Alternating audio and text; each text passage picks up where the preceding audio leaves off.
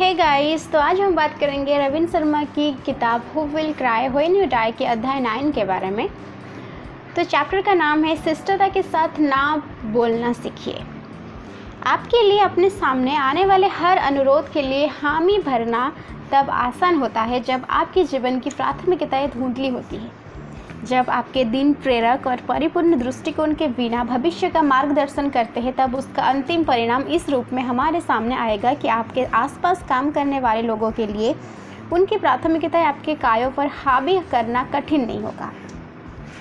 जैसे कि मैंने leadership wisdom from the monk sold his Ferrari में लिखा है, अगर आपके दैनिक कार्यक्रम में आपकी प्रधानताएँ आपकी सारिणी का हिस्सा नहीं बनती है तो दूसरों की प्राथमिकताएँ उनका स्थान ले लेगी। इसका उपाय सिर्फ ये है कि आपको अपने जीवन के उच्चतम उद्देश्यों के बारे में दृढ़ बनना है और शिष्टता के साथ नहीं बोलना सीखना है। एक चीनी धर्मात्मा त्सांग शू ने एक आदमी की कहानी सुनाई थी जो एक महाराजा के लिए तलवारें गढ़ता था। 90 साल की उम्र में भी अपना काम अत्यंत सामर्थ्य और बखूबी से करता था, चाहे जितनी भी जल्दी में किया जाए पर उसके काम में गलती नहीं होती थी। एक दिन महाराजा ने उस वृद्ध से पूछा, ये एक स्वाभाविक गुण है या कोई अनोखी तकनीक जिसकी वजह से तुम इतना बढ़िया काम करते हो? आवश्यक बातों पर ध्यान देना जरूरी होता है, तलवार गढ़ने वाले कारीगर ने कहा।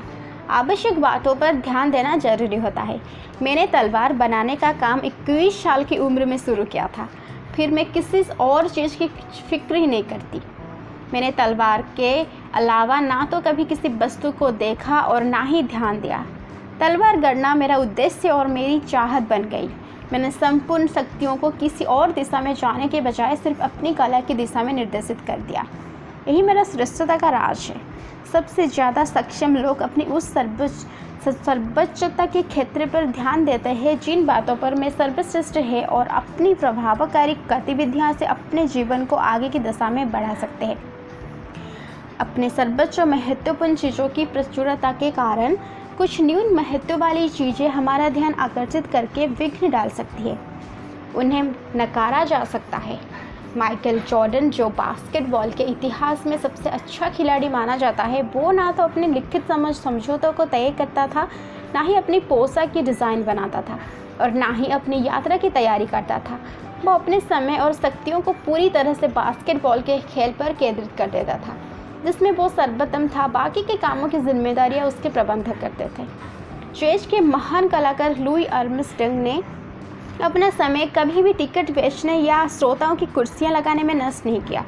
उसने अपने ध्यान का केंद्र बिंदु अपनी कला पर रखा, चाकी तुरही बजाने में थी। अनावश्यक बातों को अस्वीकार करने में आप उन चीज़ों पर ज़्यादा समय दे सकते हो जिससे हमारी जीवन को संवारने और बेहतर बनाने में मदद मिलती है और साथ ही सहायता भी मिलती है कि हम उस धरोहर को छोड़ सकें जिसके उद्देश्य को पूरा करने के लिए हम पैदा हुए हैं। तो कल हम बात करेंगे अध्याय 10 के बारे में। तो आज के लिए बस इतना ही। Thank you so much for listening this.